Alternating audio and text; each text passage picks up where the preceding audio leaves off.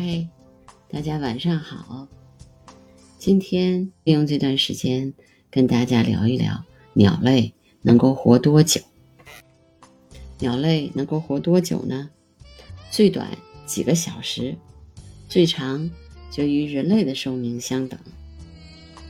具体取决于一只鸟的属性，还有它可能遇到的危险。许多的鸟不幸早夭，有的是饿死的，有的是遭到了天敌的侵袭。如果一只鸟安然度过了生命中的第一年，那么其寿命一般取决于它的种属。大多数的鸣禽能够活二到十年。射禽能够活五到十年，猛禽能够活五到二十年，甚至三十年。鹦鹉和海鸟是鸟中的寿星，大多数能活二十年以上，其中有的鸟的寿命甚至超过了半个世纪。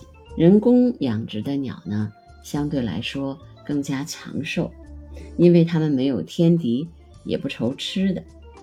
一些鸟甚至能活上百年，但是能颐养天年的野生鸟类可谓少之又少。那么每年鸟类的死亡占多大的比重呢？通常占其总数的三分之一或者三分之二，但死亡率因物种而有所差别，并且受到环境的影响，比如说。冬季的气候，或者食物多寡的影响，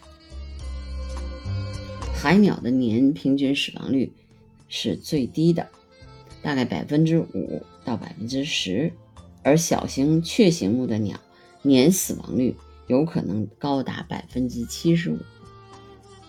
所以，雀形目的鸟，有的时候你在呃夏天的时候观察到它，那么可能再一个夏天。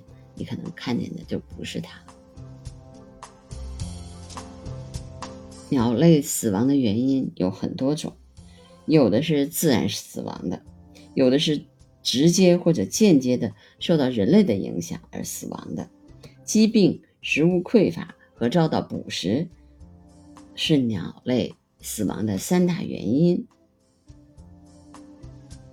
而非自然死亡还有可能是由以下。的原因导致的，遭到人类的捕猎、毒杀或者误食其他的食物而中毒，被建筑物或者车机动车撞死，惨遭家猫毒手，是庭院类的鸟类死亡的原因。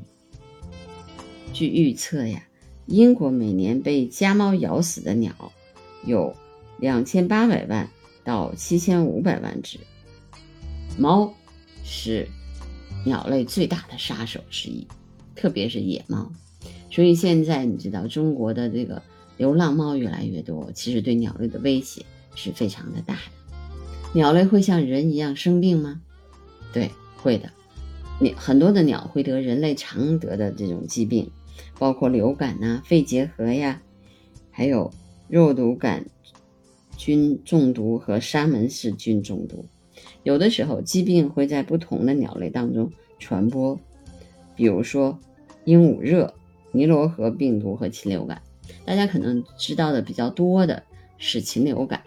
那么禽流感它不仅仅是呃家禽会得，在这个野生的鸟类当中也会流行禽流感，而且有一些鸟类的疾病呢。因为会传染给人类，也会因此而死亡。但是我们其实很少能够看见死去的鸟。每年有成千上百万只的鸟死亡，但是我们很少能够看见鸟的尸体。这是因为很多鸟的死亡地点远离人类的视线，有的鸟遭到天敌的捕食，而那些家伙几乎没有留下任何的罪证。另外，鸟的尸体很快就会腐烂分解，特别是天气暖和的时候。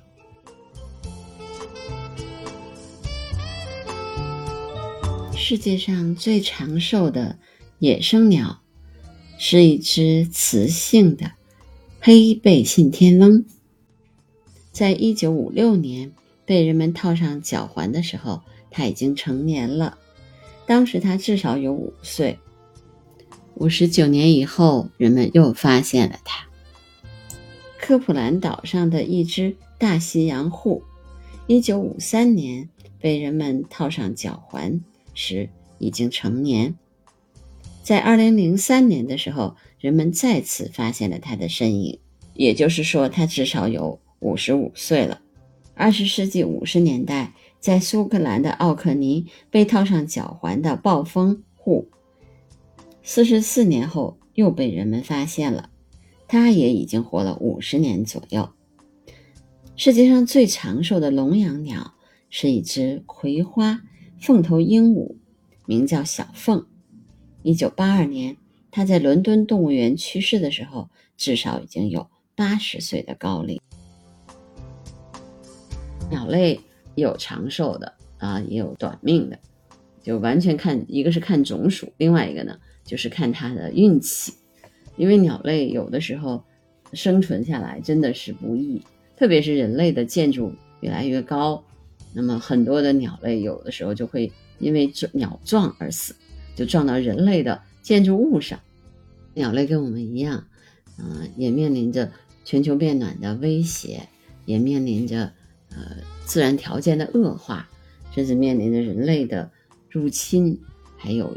天敌的捕杀，嗯，鸟生不易，希望人类可以花更多的时间去爱护和保护它们。今天的观鸟播客就到这儿。如果你喜欢我的节目，记得订阅、评论、转发，在评论区给我留言，跟我互动，那我也会一一的回复大家的。好，拜拜。